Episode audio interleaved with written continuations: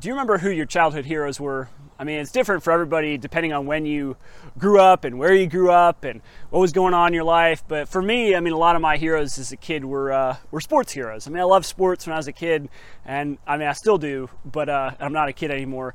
But I always enjoyed um, watching people who were really good.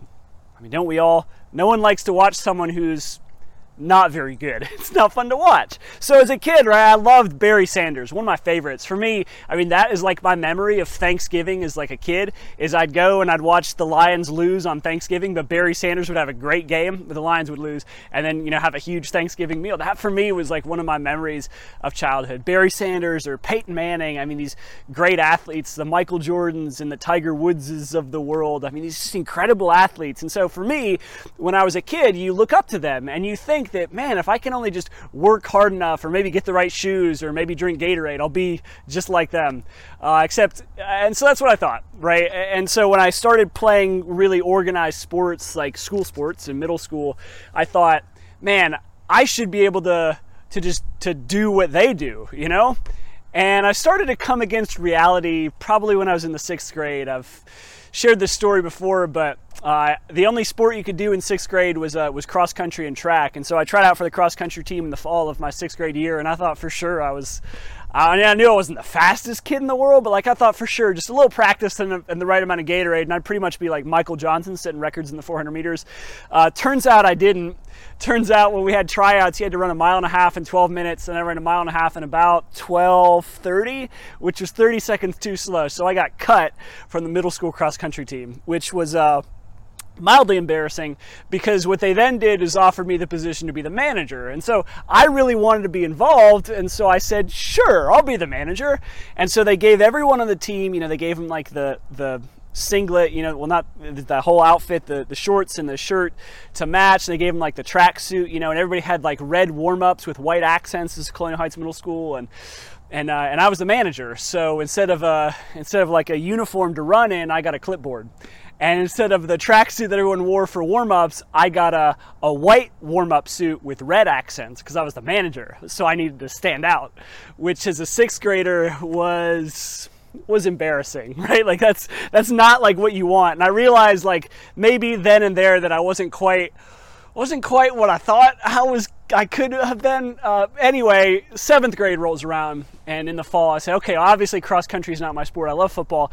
I'm gonna play football. And and you know, to me, right, like I've watched Barry Sanders. I'm like, I'm I'm really a natural running back, honestly. I mean, I was about four and a half feet tall, and pretty slow and fairly wide. I was not I was not built like a running back, but in my mind, I, I, just had the natural foot speed and agility and vision of a really good running back. So so I remember we started out the first day. They didn't have tryouts, so I wasn't going to get cut. Huge plus for that one.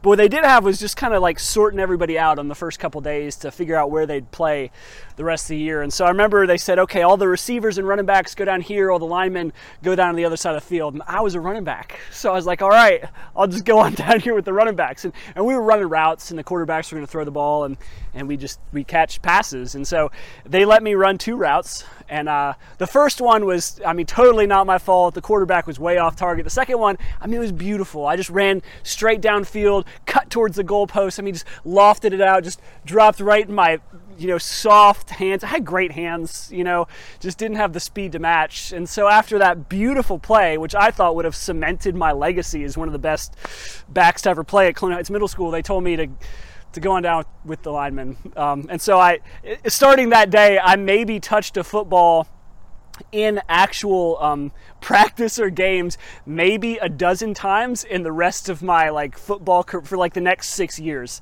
i didn't i recovered a couple fumbles um, you know maybe like an onside kick once that's about that's about it uh, it's just that was that's where we went. So so then later, right, spring seventh grade, I thought for sure. I mean, this is my moment, my golden moment in the sun, my chance to shine and show everybody what an athlete I am. Because I always felt like I was better at baseball. You know, I mean, I really, but I was better at baseball. And so I tried out for the baseball team. They did have tryouts, but I thought for sure uh, I'd make this cut.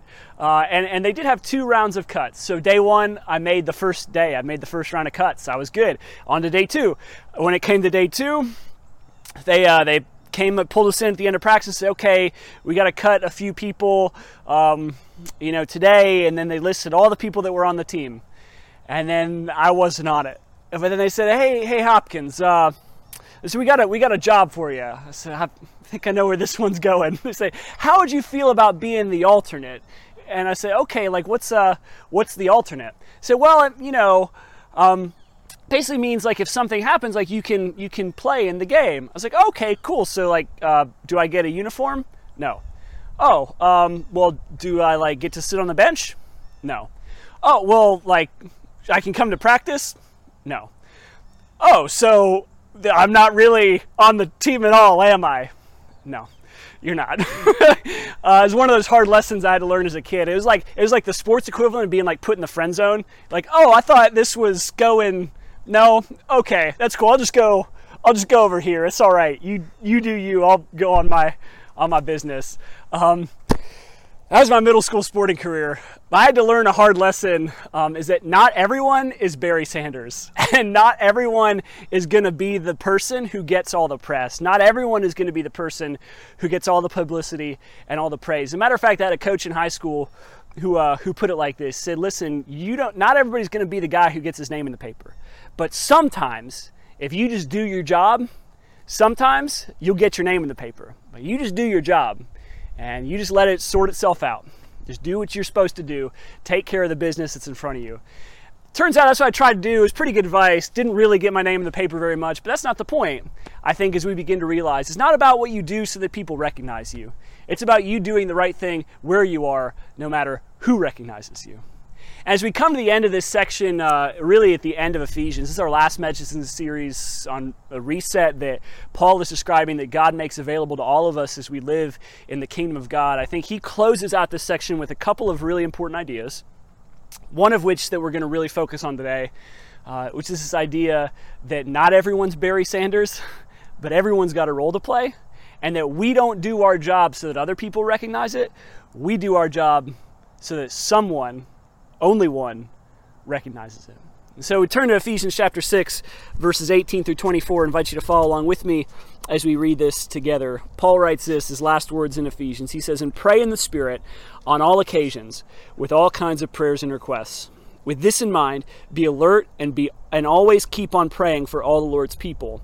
Pray also for me that whenever I speak, words may be given me, so that I will fearlessly make known the mystery of the gospel, for which I am an ambassador in chains Pray that I may declare it fearlessly as I should. Tychicus, the dear brother and faithful servant in the Lord, will tell you everything, so that you also may know how I'm doing and what I'm doing. I'm sending him to you for this very purpose, that you may know how we are and that he may encourage you.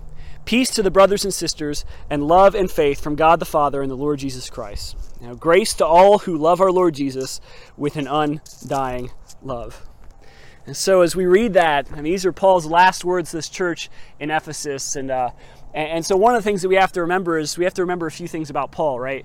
You have to remember that here's a guy um, who was a Pharisee. I mean, he was a very religious, religiously zealous Jew. I mean, he knew the Jewish scriptures, but God had called him out of that life into new life with Jesus to wake up from a from a kind of dead religion and legalism into following a relationship uh, with the person of Jesus and being filled by His Holy Spirit and and, and what Paul then realized that, that his mission was then not to the Jewish people, but it was going to be to the, to the pagan Gentile world. And so Paul traveled across the known world. I mean, at this time he's he's uh, he's planted dozens of churches in in areas that had never heard about Jesus before. He's brought the very message of the gospel to to a, a, number of different cities. I mean, including some of the most important cities in the world. I mean, he he brings the gospel to the city of Ephesus, the third largest city in the ancient world, a huge hub of trade and commerce and also of religion. I mean, just different kind of pagan ideologies. Is a center of the great temple of Artemis uh, in Ephesus, one of the seven wonders of the ancient world.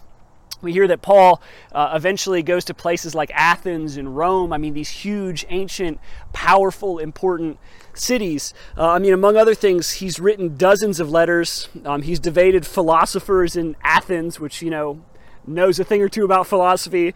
Uh, he was widely known throughout the church in this time. I mean, people would have recognized his name and, and heard of his teaching all across the church that was growing, I mean, exponentially at this point. But one of the things I think that's important for us to remember about someone like Paul who uh, who today, I mean, has influenced, I mean, billions of people over the course of 2,000 years, is that Paul didn't know he was writing the Bible. like when he's writing letters, when he's planning churches, when he's preaching the gospel, when he's uh, helping people through situations, he didn't know he's writing the Bible. He didn't know he was going to be someone who'd be remembered for thousands of years. He was just doing what God had called him to do right where he was. And it's so important for us to remember because sometimes I think we forget that the heroes of our faith were really just ordinary people that God had called to do I mean, really fairly ordinary things. And then he took their fairly ordinary things and then he made them exponentially greater than anything they could have begun to ask for or imagine. Uh, it's just so easy for us to forget that and to overlook that. Um, that in the end, they don't really know how their story would be remembered, and they really didn't know how their story would end. And so I just want to offer that maybe as an encouragement for us today. I mean, as we're coming towards the end of 2020, here we are in November. Um, this has been a year for a lot of us, and the truth is, we don't really know how this story is going to end, and we don't know um, how these times are going to be remembered. And that's not up for us to decide. All we have to decide, to paraphrase J.R. Tolkien, is what to do with the time that's given to us, what to do with the time that's set right before us. And just to remember, it's not about us doing anything great or extraordinary, it's just us doing the ordinary and the normal out of obedience to God and in relationship with Him in the course of our lives. Um, and so we see something I think that's helpful for us as well is that here at the end, remembering that Paul didn't know that Paul was going to be Paul, he was just Paul, right? What he says is uh, he asks for prayer. He closes his letter by asking for prayer, which, you know, as a side note, should tell us something, right? Is that he knew that he didn't have it all figured out like no one asks for prayer. I mean i say this like as someone who um, deals with people giving prayer requests a lot people who think they have their life together don't ask for prayer. Did you know that? Maybe you've done that. Maybe, like people who have their life completely figured out they don't ask people to pray for them and when you when you ask them like hey is there anything i can pray for you about? they kind of oh, you know not i'm, I'm good. Yeah i'm all right uh, well, there's this one thing, right? But, but, you know, people who have their life figured out, they don't they don't ask for prayer. But there's the second thing, right? Is that what people actually ask for prayer about is something that actually really is typically bothering them. And so maybe it's worth us considering, right? Uh, two things. Number one, everybody needs somebody to pray for them. Everybody needs somebody to pray for them. Paul needed somebody to pray for them. Jesus, we hear in the Gospels, he needed people to pray for him. Jesus asked people to pray with and for him. Can you imagine that? I mean, he pulled Peter, James, and John aside and he said, Hey, keep watch with me. Keep watch with me. Jesus asked people to pray with him. Jesus asked people to pray with him not because he said this is a very good spiritual religious activity that you need to do. Jesus asked people to pray with him because Jesus didn't want to pray alone. Do you ever think about that? So somebody, everybody always needs somebody to pray for them. Um, so maybe today, uh, just important for you to think like it's okay to ask people to pray for you. It's okay to ask me to pray for you. Um, it's okay to ask. And the second thing is like maybe maybe you need to just hear that as an invitation to prayer, an invitation to pray for other people in your life, to to pray for people who maybe um, aren't going to ask for it because they think they have their life figured out, but you know they don't have their life all the way figured out. And maybe that's an invitation for you to be the person who's going to pray for them, to be the person who's going to take them to Jesus. Um, so that's number one. Everybody needs somebody to pray for them. Number two is that uh, what people pray about says a lot about what they think they need. Did you hear what Paul actually asked for prayer about? I'll go back and read it. He said this He said, Pray also for me that whenever I speak, words may be given me so that I will fearlessly make known the mystery of the gospel, for which I am an ambassador in chains, because he was literally in chains in prison. He continued, Pray that I may declare it fearlessly as I should. Did you catch that? Paul asked for people to pray that he would proclaim the gospel fearlessly. And he actually asked that twice so you know what that tells me? And like, I mean, I don't think this takes a rocket science. You know what tells me? Something that Paul was afraid sometimes. Like there were times when Paul, Paul, the the great like apostle of the faith, Paul, who preached um, in synagogues and was thrown out of synagogues and was stoned and was beaten and was shipwrecked and was abused for his faith. Paul, who would eventually be martyred for his faith. Paul was afraid sometimes. He needed people to pray that he would be fearless. It's like, it's okay. Listen, it's okay to not have it all together. It's okay to recognize and acknowledge that you don't have it all figured out. Because you know what? Paul didn't have it all together. He wasn't perfect. And, and sometimes he was afraid. And so maybe the other side too is like sometimes if you feel like you're a little inadequate to maybe share your faith, sometimes if you feel like you're inadequate when it comes to living out your faith, sometimes you feel like maybe you don't have it all together, you're not a good enough example, you're not bold enough, you don't know enough, you're not smart enough. It's okay. Not everyone has it all together. Just ask for help. Ask for someone to pray for you. And remember, in our weakness, that's when God's power is made perfect. And even someone like Paul, the Apostle Paul, he needed people to pray that he would be fearless in proclaiming the gospel. Um, that's point number one. This is a lot about prayer. Um, as a PS to that, man, I appreciate when you pray for me. this isn't just like a PR, uh, a nice like advertisement to encourage you to pray for me. But look, everybody needs somebody to pray for them, and uh, and I always need it, right? Everybody does. And so everybody needs somebody to pray for them. That's really important. So the second part here um, is that I think as we kind of move through this section in Ephesians, as Paul's closing out, is to remember that uh, it's evidenced by what Paul starts with, by asking for prayer, but then is explained further on as he gets into some of these instructions, is that Paul recognizes that this is not his mission. It's not his thing, right? He's not in charge. He's not the only one who's responsible for it, and he could not do it alone. He's an ambassador in chains. He's locked up in a prison cell. He couldn't uh, take this letter anywhere. He needed support from the local churches for food, because in the ancient world in prison they didn't give you meals. They didn't provide for you clothes and bedding. Uh, you had to be dependent upon people from outside of the prison to actually provide that for you.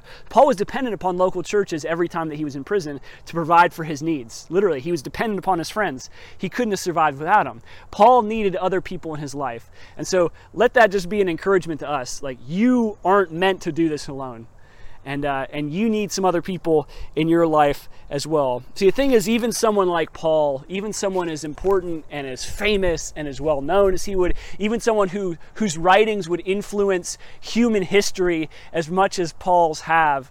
Um, he needed people in his life to help him through it. I mean, he needed an offensive line. He needed a caddy he needed someone to block for him and to catch the like we all need people like that. I mean Barry Sanders needed people to block. Peyton Manning needed someone to block for him and to throw the ball to, right? Tiger Woods, he needed a caddy.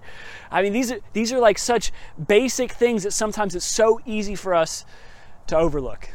But everybody needs someone to pray for them and everybody needs somebody to help them too. No one was meant to do this life alone. And Paul explains what this looks like for him. He had this group of people who would work with him and travel with him. And one of those people he mentions here in Ephesians is a guy named Tychicus. I want you to hear about what he says about Tychicus. He says, Tychicus, the dear brother and faithful servant of the Lord, will tell you everything. That's some high expectations he's putting on Tychicus. I'm just saying. He said, He will tell you everything, so that you also may know how I am and what I'm doing. I'm sending him to you for this very purpose high expectations, that you may know how we are and that he may encourage you. Whatever else Tychicus may have been, he was probably a guy who could think on his feet, certainly a friend of Paul's, uh, also someone who had a great heart and would be someone who could encourage this local church in Ephesus who just needed encouragement. They needed encouragement, they needed support, they needed some guidance, uh, and they just needed some prayer and, and some help and some love, honestly. They just need a little bit of that guidance. And that's who Paul is sending in his place. He's sending this guy, Tychicus. And the interesting thing is, like, we don't really know anything else about him. You know, I mean, we don't know uh, who his parents were. Like, we don't know where he went to school. We don't know what college he went to. We don't know um, how many degrees he had or didn't have. We don't know how much money he made. We don't know what car he drove we don't really know anything about him. Well, we hear a couple things about him. I mean, like in this letter to Colossians that Paul sends, about the same times he sends his letter to the Ephesians, he mentions Tychicus doing the same thing, probably his boy was just on like a route delivering letters, you know, and then explaining it and then going on to the next place and delivering a letter and explaining that one too. Uh, we hear about him in some of Paul's other letters, like in Titus, he mentions him. Uh, we hear about Tychicus in, in the book of Acts. I mean, he only gets like one mention there, and there we just hear that he's from Asia, he and some other dude from Asia, which is uh, pretty vague. like Asia it's a big place. Uh, and, even in the ancient world, I mean, at best, that could have just been describing the area that we know as modern day Turkey. So, look, we really don't know anything about him. Uh, but I think that's important because so often when we think about faith and we think about the Bible, we think of it as these stories of like these incredible people, right? And kind of like I mentioned, it's so easy for us to forget that they were just ordinary people living ordinary lives and that they didn't know how their stories would turn out. But God used them in the ordinariness of their lives to do incredible things that would be testimonies of, of God's faithfulness for generations. When you read through the Bible, pretty soon you eventually realize that it's a story about nobodies. It's a story about people with no significant background, no kind of noteworthy accomplishments. They wouldn't be people that you would pick or that would really stand out in a crowd. It's just a bunch of nobodies but that God uses nobodies in incredible ways. I mean, just think about it, right? Uh, I mean, you go back through the gospels and there's all these different moments and times we just get snapshots of it there's a story where jesus crosses the sea of galilee to this region that's known as the decapolis and he uh, he encounters there um, some dude who's possessed by we just hear a legion of demons um, he's having a bad day. Jesus meets him, and then when, when Jesus meets him, Jesus sets him free. I mean, he sends the demons away and uh, he sets him free, this man free from a bondage in which he'd been for years. Um, we hear that this man is like made sane, made whole. He's restored, he's renewed, he's sitting in his right mind beside Jesus, talking with him. The people from his town come out and they say, What just happened? This is not cool. Who's this Jesus guy? Tell him to get to stepping because we don't want him over here. And Jesus says, All right. We'll see you guys, maybe some other time. Uh, Jesus goes back to get in the boat. This man, whose name we don't even know, comes up to Jesus and he says, Let me follow you. Jesus said, No. Go back home Tell the people in that town, the people who asked me to leave, tell them about me. Tell them about what I've done for you. Let your life be a witness and a testimony to my power. And that's what he does. And it's fascinating because, like, a couple, a mere couple chapters later, like, we don't know what this guy's thinking. He's probably crushed, right? I would have been. Somebody does something incredible for you, like, man, this is my moment. God is calling me and inviting me to something. He said, Jesus, let me follow you. Jesus said, no, go home. He probably was upset, right? And yet, if he had only known that a couple chapters later Jesus would come back, and that when Jesus came back the second time, you know what Jesus found? He didn't find people who were telling him to go home. He found people who were bringing their sick, bringing the hurt, bringing the people who were struggling with all sorts of issues to him. Uh, Jesus found a ready and willing crowd. Why? All because some guy whose name we don't even know just told people about what Jesus had done for him. We hear about the story um, in Samaria where Jesus one time he sat down beside a well. His disciples went in town to get food and, and there's a woman who's at the well in the middle of the day. She's a woman who's an outcast in her society. She's been married multiple times.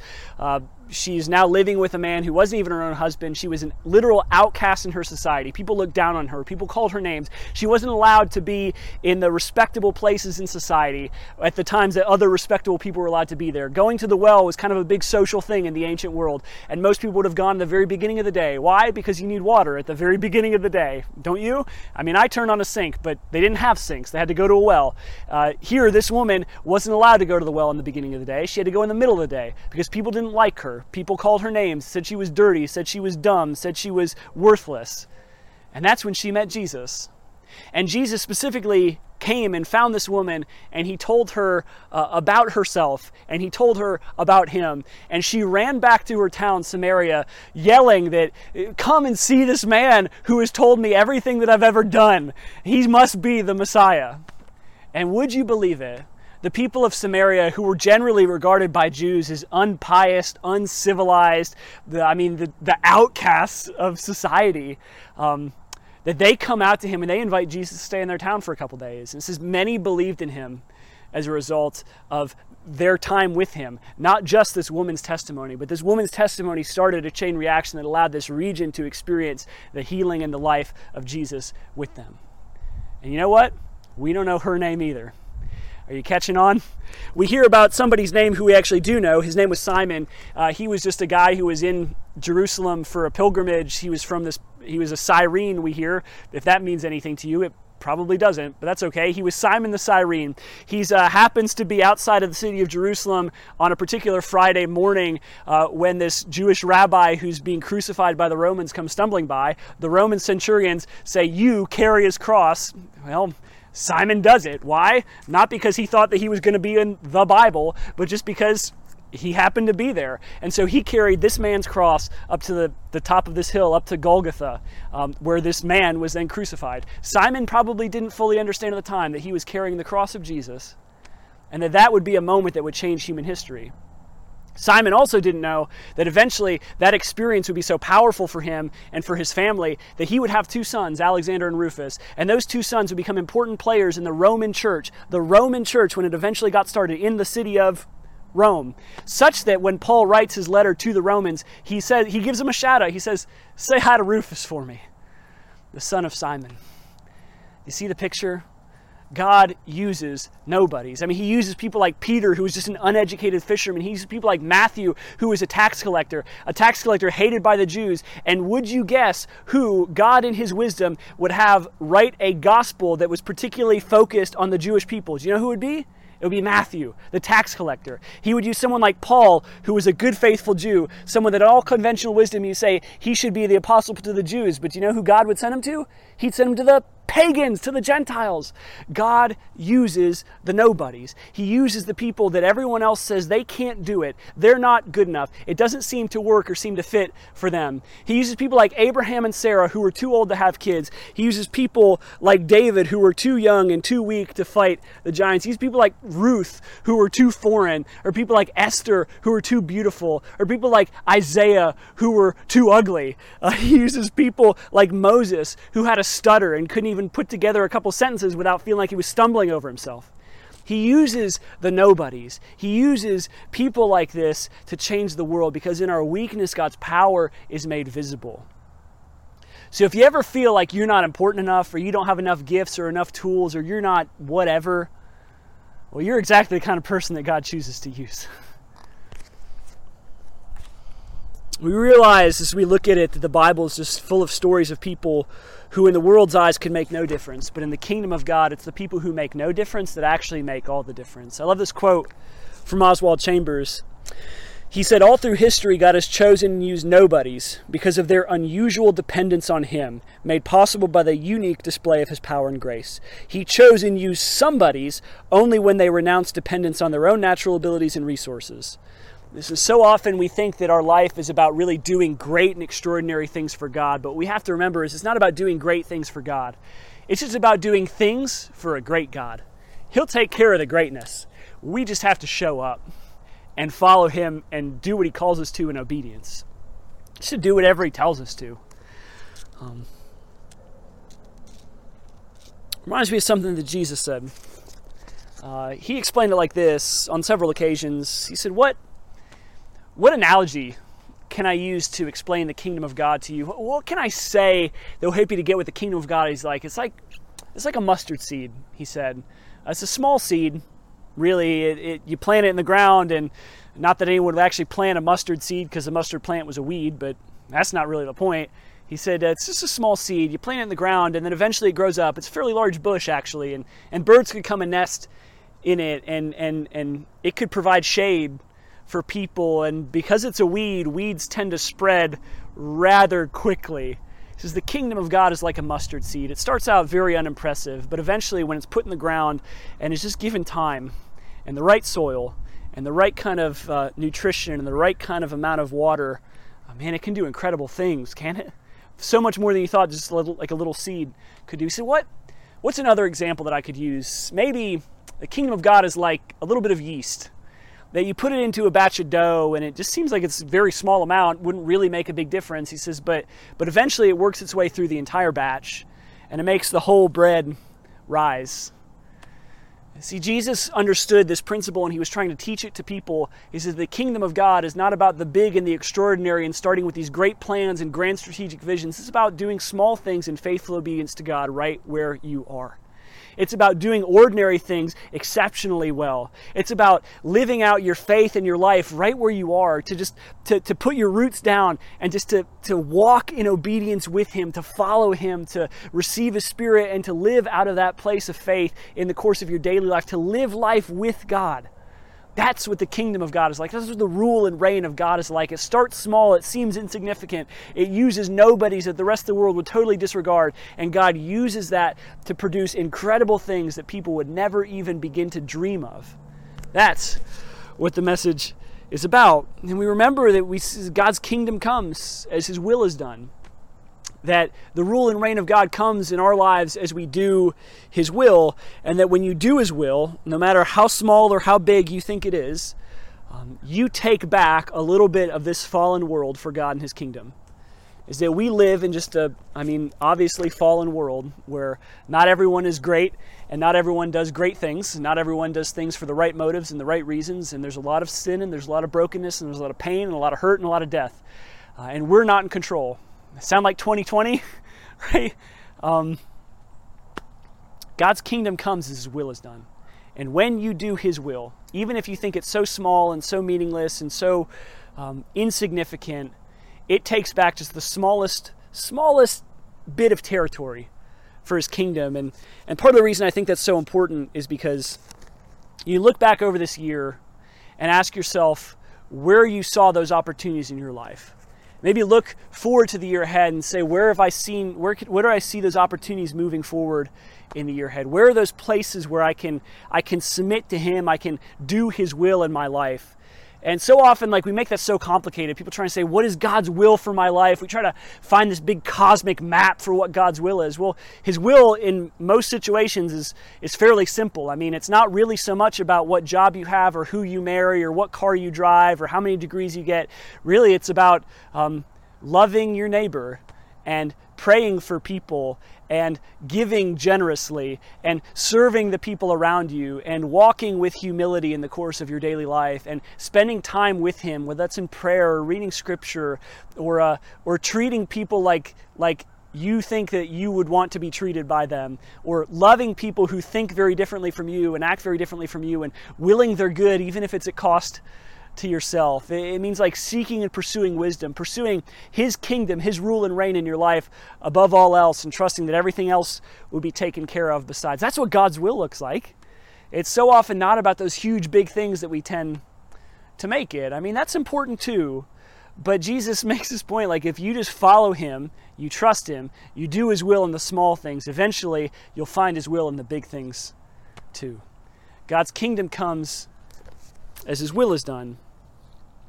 And the reason that all of this is so important and the reason that all this fits together is because Paul is closing out this letter to the Ephesians. He just wants, I think, to remind them as much as anything um, that the message that he declared to them, the message that he gave them, is one that that is not separated from the rest of their ordinary life. It's just in the course of your ordinary lives, seek wisdom, be filled with the spirit of wisdom and of revelation. Uh, pray and seek God and trust Him to do immeasurably more than all you could ask or imagine. You've been saved by grace through faith. It's a gift of God, not anything that you've done yourselves and now live out that relationship with Him as He is creating you to be a new person and as He is bringing about in your relationship with other people a new humanity that we would call the church. A church is not a building, but a church is the people of God filled with the Spirit of God that will be a transformative presence for Him in the world, full of a bunch of nobodies that the world would think is really not that important and really not that impressive, but it would become the greatest force the world has ever seen and ever known. It would change the landscape of human history and have the power to make nations and tyrants bend the knee to the name of Jesus. As we close out this time together, I just I want to just remind us of a couple things. Um, it's just something that I think is important because I, I think we maybe struggle with it sometimes. It's one of these psalms that I really like. For me, it's it's really important. It's Psalm 90, verse 12. It says, "Teach us, O Lord, to number our days, that we may gain a heart of wisdom." In case you didn't know it, you only have so many days. You only have so many hours and so many minutes on this earth. And my encouragement to you, and I think what Paul would say to you, and I think certainly what Jesus says, is don't waste them. Don't waste it doing whatever you think is going to bring you the most happiness in the moment. Don't waste it doing whatever you think is going to be the best thing for you in the moment. Don't waste it doing whatever you feel is right in your own eyes. Seek first the kingdom of God don't do stuff in the moment because you're you're so concerned about what other people are going to think or how they're going to praise you or celebrate you or say what a wonderful person you are, how religious or pious you are. You only have so many days. Teach us, Lord, to number our days, that we may gain a heart of wisdom. Because one day you will stand before Jesus and you will give an account for how you spent those minutes and those days in your life. And, and that's not to be a scary thing. It's not supposed to be something where you're like, oh man, I'm going to stand before Jesus. He's going to say, well, you looked at that thing that you shouldn't have looked at. You thought that thought that you shouldn't have thought. You spent your time there doing. No, no, no. It's to look at the overall trajectory and course of your life and say, what were you doing? Were you with me? Sure, you made mistakes. He's incredibly, he is more gracious and forgiving than we give him credit for. So for those mistakes, those mess ups, those slip ups, me, you're forgiven in Christ. But it's important for us to remember that as you look at your life, to trust that like you will stand with him one day and he'll say, okay, what did you do? And who did you do it for? In Matthew 6, Jesus talks a lot about this in the Sermon on the Mount in general. I mean, just that, that you do what you do. Don't do it for the praise of people. Don't do it so that other people see it and recognize you. Don't do your righteousness so that people say, wow, what a pious person you are. Oh my gosh, do you see how great they are? No, no, no. Do it for God. And if you do it for God, then you have stored up for yourselves treasures in heaven that no one can take away. When you do stuff for people, people will disappoint you. When you do stuff for God, God will never disappoint you. It's this incredible moment that happens. Jesus at one point sends his disciples out on this mission, right? They're still, I mean, doing stuff in, in uh, around the Galilee and in this region. He sends them out to two by two to preach and to teach and to heal. And when they come back to him, they say, Wow, Jesus, that was so cool. You know what happened? Demons submitted to your name, and like we preached, and people responded, and we healed, and like they got better. And Jesus, that's so amazing. Jesus said, Don't rejoice because the demons know your name. Rejoice because your name is written in heaven. Don't rejoice because people know you or you have a bunch of followers, you have a bunch of friends, you have a bunch of people who think you're so wonderful. Rejoice because your Father knows you. Because those people and that recognition and that praise, it fades away. I was reminded of it this week in this, this old hymn. It's called Be Thou My Vision. It says, um, you know, Riches I heed not, nor man's empty praise. Be my inheritance, God, now and always. It's not about what people praise you for. It's not about the work that you do that gets the recognition. It's not about whether or not you get your name in the paper. It's about what you do for Jesus. And what you do without any eye on reward, without any eye on the recognition that you get from it. Because that kind of stuff, it makes a difference in eternity I was reminded of something else, another poem this week. Um, I'm just feeling very poetic today. Um, it goes a little something like this. You may have heard it before. It says, Only one life, twill soon be past, and yet only what's done for Christ shall last. Everyone else may miss the things that you do, and you may not get the recognition you think you deserve. But God doesn't miss a moment, and He doesn't miss an instant. And what you do in humility for Him and what you do, and when your motives are, are in line with His heart and in line with His kingdom, the people around you may not recognize it, but God does. When you say no to the friends who ask you to go out and drink, but you choose to stay in or you choose to go and visit someone who's having a hard time, God sees that. And He knows. When you choose to um, make the hard decision and end that and that relationship god knows and he knows the reasons why. When you when you choose um, to take this job over that that maybe doesn't pay as much and people question your decision god knows. When you choose to serve him and do things for him and his kingdom god knows. When you choose to give extravagantly to the church and people say oh man you shouldn't do that. It's such a waste of money. God knows. He knows the reasons why. And what you do for him it has rewards that echo into eternity and the reason I just wanted you to encourage you with that is because so often we can get so fixated on the here and now that we forget um, that what God is inviting us into is to live a life worthy of the calling that He's placed before us, to live a life out of obedience to Him and relationship with Him, and trust that in the end, that will produce the kind of fruit in your world that you really wanted to see all along that if you think you can just manipulate things and by working harder and by doing this or doing that, that that's how you're going to achieve it, in the end, you're not going to. But if you just seek first his kingdom and its righteousness, everything else will be taken care of. Just one more story for you today. The sun's coming up, it's about to cut me off. But uh, there's a story of this one guy. He was a he medieval monk. He started out actually as a soldier. He's really pursuing fame and fortune and glory and all of those things that soldiers sometimes do. And And uh, eventually he becomes a monk. Eventually he spends his time being a dishwasher in a monastery, which doesn't sound like a very glorious task, does it? Um, and, and, as he's doing this, um, he begins to contemplate on what God is doing in him. And so he, he eventually sees his life as being the greatest task that he has is to just wash dishes for Jesus. He then wrote a book about it. Uh, it's called Practicing the Presence of God. At the time, no one knew who he was. Uh, eventually, people would recognize his name was Brother Lawrence, and he, I mean, the book has sold millions and millions and millions of copies across the world today. He was a nobody that God used to do incredible things. It's another example of what happens when you live your life for God and with Him. And so, as we close out this time today, I just want to encourage you maybe you don't feel like that what you have to offer is that great, but remember that what you do for Jesus lasts and that even if the rest of the world thinks you're a nobody, even if you don't feel like you get your name in the paper, even if you don't feel like you have that big or that important of a role, it matters to God. Your life matters to God, and what you do with Him and for Him, it matters. And it does make a difference in our world. Listen, if you're not dead, you're not done. And God's got more for you in this life. So I'd like to pray for you, however you may find yourself um, today, just to, to pray that you would receive an experience uh, the fullness of life with Him. So if you would, just invite you to bow your heads, your heart, your hands, wherever you are, and, um, and let's pray together. Um, Father, we thank you for today. Thank you for the gift and the grace that you've given us. Thank you for the opportunity to gather together digitally, um, however we may find ourselves this week.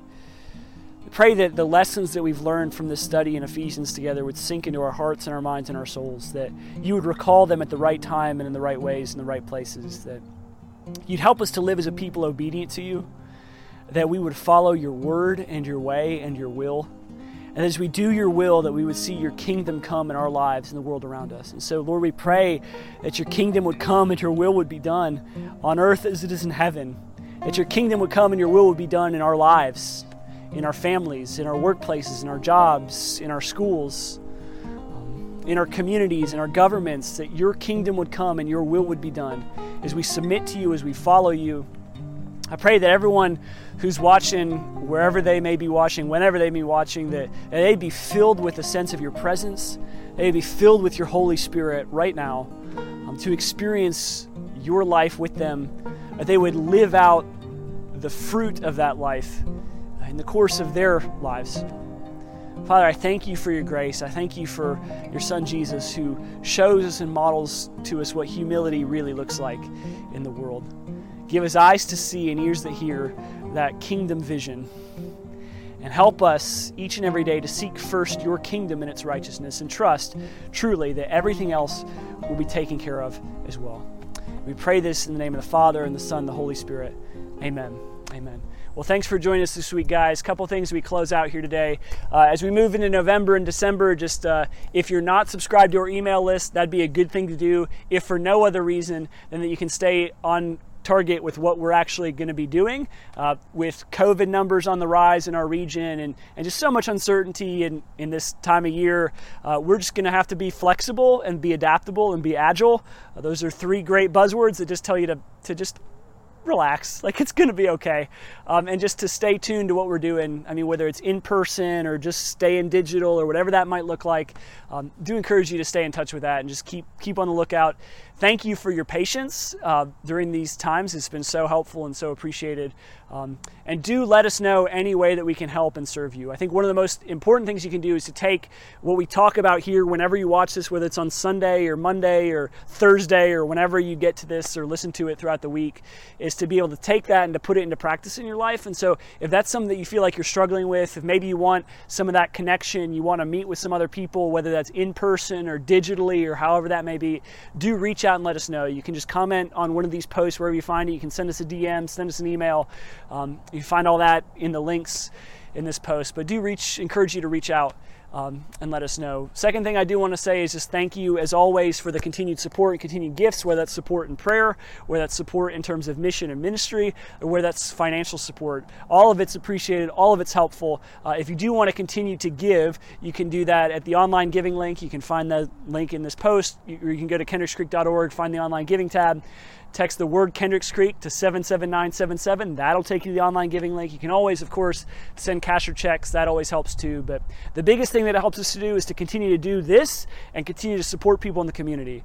Because this is, in case you didn't know, it's kind of a hard time for some folks, and we love to be able to be generous when and where we can. So thank you for your support. It's really helped us in, in a lot of really neat ways to share um, share generosity and to share Jesus with people. So, uh, however you find yourself this week, know that I'm praying for you. I love you. I wish the best for you.